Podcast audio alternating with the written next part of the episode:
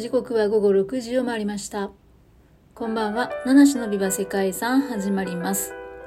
この配信は毎日一つの世界遺産と、その世界遺産からイメージする世界遺産言葉を私七種が勝手に紹介しております。今日は6月22日です。ご紹介する世界遺産は韓国にありますソックラムとプルグクサです。これはかつて統一新羅の都であったキョンジュ郊外の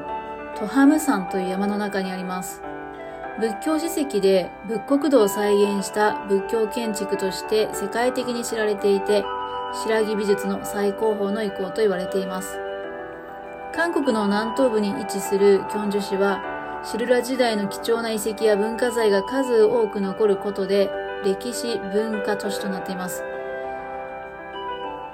キョンジュには紀元前1世紀から10世紀までの約1000年もの長きにわたって栄えたシルラ王朝の都が置かれていました。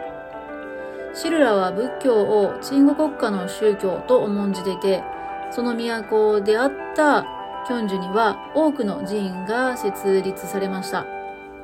そのため周辺にはシルラ時代の古墳であったり、文教、仏教関連の遺跡が数多く見られ、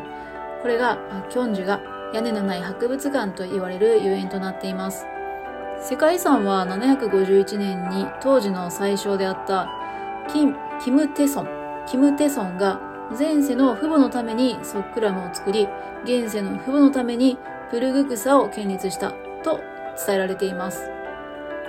郊外にあるトハム山の中腹にそびえるプルグクサは、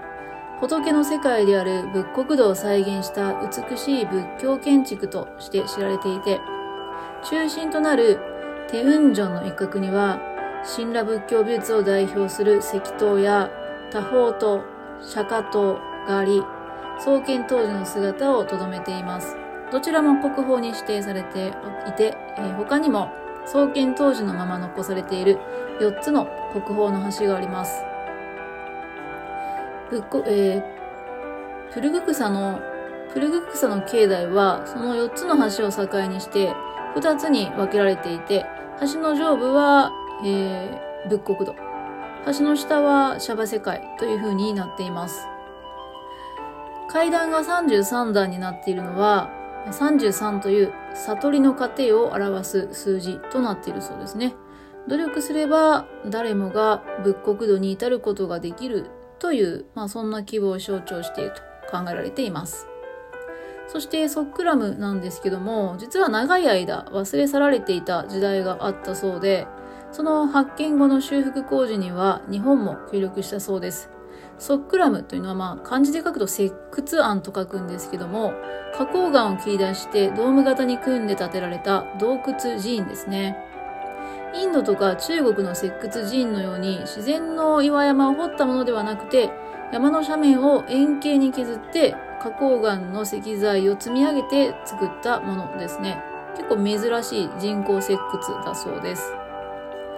ここには、本尊があるんですけれども、頭、胴、胴の幅、肩幅、膝が1対2対3対4と正確な比率で作られているそうです。で、これは美しさですね。最適な美しさを感じさせる比率で作られていたそうですね。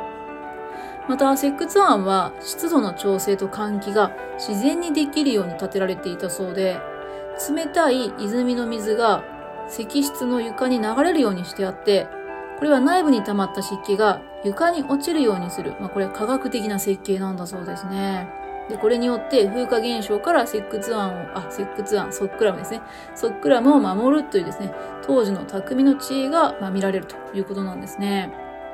なので、建築としての技術も高いですし、全般的な宗教観っていうのが、まあ、再現されて、それらが調和している、まあ、非常に魅力的な世界遺産だと思います。ということで、本日ご紹介したそんなソックラムとプルグクサからイメージした世界遺産言葉は、計算づくですね。いや、まあ本当に当時の人たちの、まあ、技術力っていうのはね、まあ、目を見張るものがあるな、なんていうふうに思いますね。